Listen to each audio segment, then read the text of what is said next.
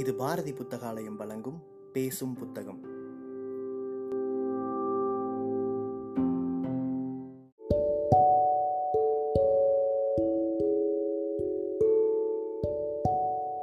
Book day இணையதளத்தின் மூலமாக முன்னெடுக்கப்படும் வாசகர்களுக்கான வாசிப்பு போட்டியில் தேர்வான சிறுகதையை கேட்க இருக்கிறீர்கள். உங்களுக்காக கதை வாசித்துக் கொண்டிருப்பது ராகவி பிரியா பழனிசாமி. லாசா ராமாமிர்தம் அவர்களின் ஜனனி சிறுகதை தொகுப்பிலிருந்து மகாபலி. சாவு. சாலையோரத்தில் ஒரு மாமரம். மாமரத்தடியில் ஒரு குளம். குளக்கரையில் ஒருவன் விழுந்து இறந்து கிடந்தான். வியாதி இல்லை வெக்க இல்லை. கை கால் முஷ்டித்திருந்தன. சாவை திடீரென்று சந்தித்த பயங்கரத்தில் கண்கள் ஆகாயத்தை அண்ணாந்து நிலைக்குத்தி போயிருந்தன. வாழ்க்கையின் முழு நம்பிக்கையை அந்த வாழ்க்கையின் முடிவு முறியடித்த கோரக்களை முகத்தில் கூத்தாடியது. போக போக ஒரு காகம் பறந்து வந்து நெற்றியில் உட்கார்ந்து கண்ணை கொத்த முயன்றது. பின்னாலேயே ஈ கூட்டங்களும் எறும்பு சாரிகளும் எங்கிருந்தோ புறப்பட்டு வந்து மூக்கிலும் வாயிலும் காதிலும் மொய்க்க தலைப்பட்டன. அவன் மார்பில் நிழல் தட்டியது. காகம் மேல் நோக்கி என்று கத்திக்கொண்டு பறந்தது. மேலே ஒரு பருந்து. இரவு போன்ற இறகுகளை அடிக்காது விரித்து ஆகாயத்தில் செங்குத்தாய் நீந்திக் கொண்டிருந்தது. அவன் தன் சாவுக்கு தயாராகி இல்லாவிட்டாலும் மற்ற ஜீவராசிகள் அவன் மரணத்துக்கு தயாராய் இருந்தன.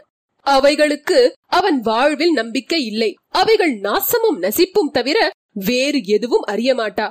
ஆகையால் அவைகள் அவனை அழிக்க ஆரம்பித்து விட்டன. ஆனால் அதற்குள் சாலையில் நடமாட்டம் ஏற்பட்டது. முதலில் ஒருவன் வந்து பார்த்துவிட்டு உளறி அடித்துக் கொண்டு ஓடி ஒன்பது பேரை கூட்டி வந்தான். எல்லாரும் அவனை சுற்றி நின்று அவன் இறந்த மர்மத்தை அறிய முயன்றார்கள். ஆயினும் அங்கேயுள்ள புல்லும் பூண்டும் புள்ளினங்களும் தவிர வேறு யார் அதை விளக்க முடியும்? பிறகு அந்த பிணத்தை தூக்கிக் கொண்டு போய்விட்டார்கள். இடம் மறுபடியும் வெறிச்சென்று போயிற்று. கேலியில் நகைப்பது போல் பச்சைகள் கிரீச்சிட்டன. இலைகள் ஓசையிட்டன. ஆனாலும் இளங்காற்று அந்த மாமரத்தை ஊடுருவுகையில் அதனின்று ஒரு பெரு மூச்சு கிளம்பியது. மற்ற ஓசையெல்லாம் அச்சங்கண்டு அடங்கியது.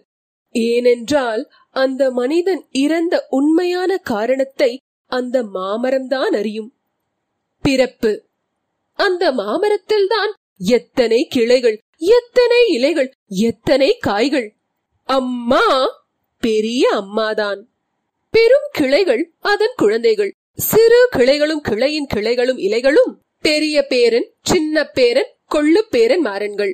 காய்களும் கனிகளும் பெண்களும் பெரிய பேத்திகளும் சின்ன பேத்திகளும் கொள்ளு பேத்திகளும் ஆகும். அது வாழ்க்கையில் மிகவும் அடிபட்டிருக்கிறது. இதுவரையில் எத்தனை பேர் எத்தனை கிளைகளை வெட்டி கொண்டு போயிருப்பார்கள்? உடலையே சீவுவது போல் அதன் பட்டையை உரித்து கொண்டு போயிருப்பார்கள். எத்தனை பேர் அதன் பழங்களை பறித்து தின்றுவிட்டு சப்பிய கொட்டைகளை அடிமரத்தின் மேலேயே லொட்டு லொட்டு என அடித்துவிட்டு போயிருப்பார்கள். ஒருவேளை அந்த குளமே அந்த மரம் இரவில் வருஷக்கணக்காய் உதிர்த்த கண்ணீரின் தேக்கந்தானோ என்னவோ. சகல சுகதுக்கங்களையும் அனுபவித்து தேர்ந்து வாழ்க்கையை ஒரு தினசாய் முடிவு கட்டி கட்டு சரிந்த பழுத்த சுமங்கலை போல் இருந்தது அம்மா. அதற்கு நன்றாய் தெரியும். பிறக்க பிறக்க அழிவு. அதே மாதிரி அழிய அழிய பிறப்பு உண்டு என்று. ஆகையால் அதன் இலைகளும் காய்களும் கல்லின் அடிப்பட்டோ காலத்தின் மூப்பேறியோ உதிர உதிர அது இன்னமும் புஷ்பித்துக் கொண்டுதான் இருந்தது. வாழ்க்கையில் அது கண்டது இதுதான். அது உளுத்தோ புறையோடியோ வெட்டி விறகாய் அடிக்கும் வரையில் அப்படித்தான் செய்து கொண்டிருக்கும். ஆகையால் கனதூரத்திலிருந்து கேட்கும் தந்திநாதம் போல் காற்றில் மிதந்து வரும் மகரந்த பொடிகளை அதன் பூக்கள் ஏற்க மறுக்கவில்லை. மகவே பெறாதிருந்தால் இளமை மாறாதென்று தங்களை தாங்களே ஏய்த்துக் கொள்ளும் மாந்தரை போல் இல்லை அவைகள். ஆகவே அதன் பல பூக்களில் ஒரு பூ வயிற்றில் ஒரு வித்தை வாங்கிக் கொண்டு கருத்தரித்து காயாயிற்று. நான்கு இலைகள் தங்களுடைய அருமை தங்கையை பையன்களின் கண்ணும் பறவைகளின் பார்வையும் படாமல் மூடி காத்தன. அவள் வெகு அழகாயிருந்தாள். நாளடைவில் மணவரையில் மணமகளின் கன்னங்கள் போல் அவள் முகம் சிவக்க ஆரம்பித்தது. ராஜாளி தன் சிறகுகளை விரித்துக் கொண்டு பாறையில் நின்று எழுவது போல் காலை வேளையில் கதிரவன் தன் கிரணங்களை வீசிக்கொண்டு கிளம்புகையில் அவளை பார்த்து புன்னகை புரிந்து விளையாட்டாய் ஒரு கிரணத்தை அவள் மேல் பாய்ச்சுவான். அந்த சமயத்தில் அவள் ஒரே தங்கமயமாய் விடுவாள். வேளை முதிர முதிர தன் பச்சையையும் தன் அண்ணன்மார் பச்சையும் தோற்கடிக்கும் வானத்தின் முழு நீளத்தைக் கண்டு அவள் அதிசயிப்பாள். மாலை வேளையில் மேகங்கள் வானில் விதம் விதமாய் கூடுவதைக் கண்டு அவள் வியப்பாள். இரவின் பனியில் அவள் குளிப்பாள். நடுநிசையில் இலைகளை சலசலத்துக் கொண்டு மரங்கள் ஒன்றுடன் ஒன்று அளவளாவுவதை அவள் கவனிப்பாள். மின்மணிகள் செடிக்கு செடி சென்று வம்படிப்பதையும் அவள் கண்டு கழிப்பாள் காலாகாலத்தில் அவள் பக்குவம் அடைந்தாள். வேட்கை. என்ன ஏது எதனால் என்ற கேள்விகள் எல்லாம் உதிக்க ஆரம்பித்து விட்டன ஒரு பையன் அவளுக்கு இரண்டு மூன்று கிளைகளுக்கு அப்பால் உள்ள ஒரு காயை கல்லால் அடித்து வீழ்த்தினான். ஏன்? இரண்டு காகங்கள் ஒரு கிளையின் மேல் என்று கத்திக்கொண்டு சிறகுகள் உதிர சண்டையிட்டுக் கொண்டிருந்தன. எதனால்?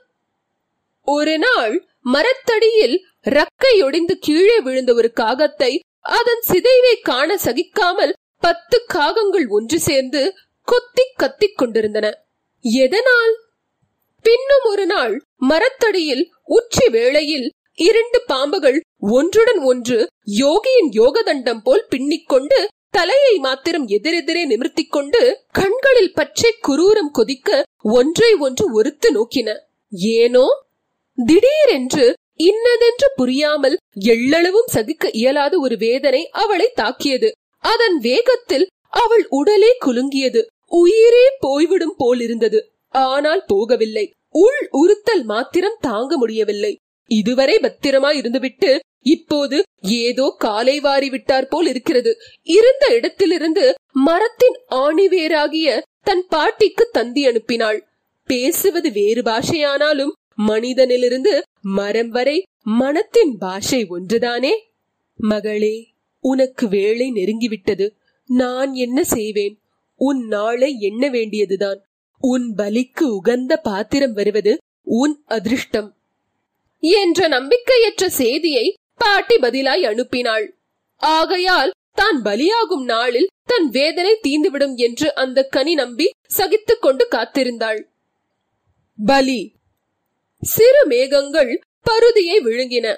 பெருமேகங்கள் சிறு மேகங்களை விழுங்கின. வானம் ஒரு சமயம் எல்லா மேகங்களையும் சிதற அடித்துவிட்டு நடுவெளியில் தன் முழு நீளத்தை மின்னிக் கொண்டிருந்தது. அந்த முழு நீளத்தினின்று ஒரு சிவப்பு புள்ளி புறப்பட்டதை அம்மாங்கனி கவனித்தது. கவனிக்கையிலேயே அதன் குடல் சிலிர்த்தது.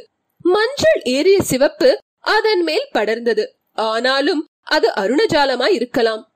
கவனிலிருந்து எரிந்த கல் போல் அந்த செம்புள்ளி வானமுகட்டிலிருந்து கீழிறங்கி வருகையிலேயே பச்சை மஞ்சள் வெள்ளை ஊதா என்ற வர்ணங்கள் அதை ஊடுருவி கடைசியில் ஐந்து வர்ணங்களும் தோய்ந்த பஞ்சவர்ண கிளியாய் மரத்தின் மேல் வந்து அமர்ந்தது. கிளியின் கத்தி போன்ற நீண்ட வால் கீழ் இலைகளில் இடித்தது. கொடுக்கறிவாளையொத்த தன் மூக்கை இருமுறை தான் அமர்ந்த கிளையில் தீட்டி தன்னை சுற்றி ஒருமுறை நோக்கியது. காலம் வந்துவிட்டது. அது நுழையும் வேகத்தில் காற்று அடித்தது. மாங்கனியை மூடிய இலைகள் ஆடின. அதன் மறைவு குலைந்தது. நடுநிசையில் நிக்காவின் முடிவில் வதுக்களினிடையில் பிடித்த திரை விலகி மணமகனின் பார்வைக்கு மணமகள் வெளிப்படுவது போல் மாங்கனியாள் தன் மணமகனின் திருஷ்டியில் பட்டுவிட்டாள். உள்ளத்தின் கிளர்ச்சியில் இதயமே வெடித்துவிடும் போல் இருந்தது. கிளி என்று ஒருமுறை சத்தமிட்டு ரக்கைகளை விரித்து ஒரு தாவு தாவி மாங்கனியை தாங்கியிருந்த கிளைக்கு பாய்ந்து அதன் கால்களின் இடையிலும் இடுக்கியது. தன் சகோதரர்களின் பணிவான கவனத்தை தவிர வேறேதும் உணராத அந்த பழத்துக்கு இந்த பிடியின் பயங்கர இன்பத்தை சகிக்க முடியவில்லை. கிளியின் மூக்கு அதை ஒருமுறை இடம் தேடுவது போல் வருடியது. அச்சமயம் அதை சூழ்ந்த மகத்தான விபத்தில் மூழ்கி அதற்கு முற்றையே போய்விடும் போல் இருந்தது. இதுதான் அநீதி என்று அது அறிந்தது என்றாலும் அந்த அநீதியேதான் அது பிறந்து வாழ்ந்து காத்திருந்த பலன் என்றும் கண்டது. இந்த பலனேதான் அந்த பயன். இந்த பயனேதான் அதன் பதவியும். மாங்கனியின் மார்பகத்தில் கிளியின் மூக்கு அறிவாள் போல் விழுந்து கிழித்தது. சாரும் சதையும் ரத்தமும் ஊநீரும் போல் அதன் உடலெல்லாம் வழிந்தது. அதன் இதயத்தையே தேடி தோண்டுவது போல் அந்த கனியை கிளி குடைந்தெடுத்தது. மரணாவஸ்தையில் உயிர் ஊசலாடிக் கொண்டிருக்கையிலேயே அதன் சத்தை அதன் காலன் உறிஞ்சிக் கொண்டிருக்கையிலேயே அதன் உள்ளமாகிய கொட்டையின் முகடு வெளிவருவதை அந்த கனி கண்டது. அந்த கொட்டையை நின்று ஒரு வண்டு மிரண்டு ஓடியது. அதன் உள்ளத்தை குடைந்தெடுத்த பூச்சி அதுதான். அந்த கணத்திலேயே கனியின் ஆவி பிரிந்து போயிற்று. அதன் சவம் கிளையினின்று நழுவி தரையில் விழுந்தது. தனக்கு பலியாகி விடுவதற்கென்று காத்திருந்த பழத்தை அனுபவித்த பிறகு கிளி மரத்தினின்று பறந்து சென்று வானில் புள்ளியாய் மறைந்து போயிற்று. சாலையோரத்தில் மாமரத்தடியில் நடந்து வந்த மனிதன் குளக்கரையில் தோல் சறுக்கி விழுந்து மாரடைப்பில் இறந்தான். அவன் இறந்த மர்மம் இதுதான்.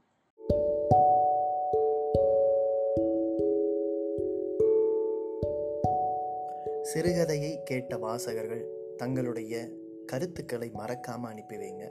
புக் டே இணையதளம் மூலமாகவோ அல்லது நாங்கள் கொடுத்துருக்கிற வாட்ஸ்அப் எண் மூலமாகவோ அல்லது எங்களுடைய சமூக வலைத்தள பக்கங்களின் மூலமாகவோ உங்கள் கருத்துக்களை மறக்காமல் தெரிவிங்க. கருத்துக்களின் அடிப்படையில் தேர்வாகும் சிறந்த வாசிப்புக்கு பரிசளிக்கப்படும்.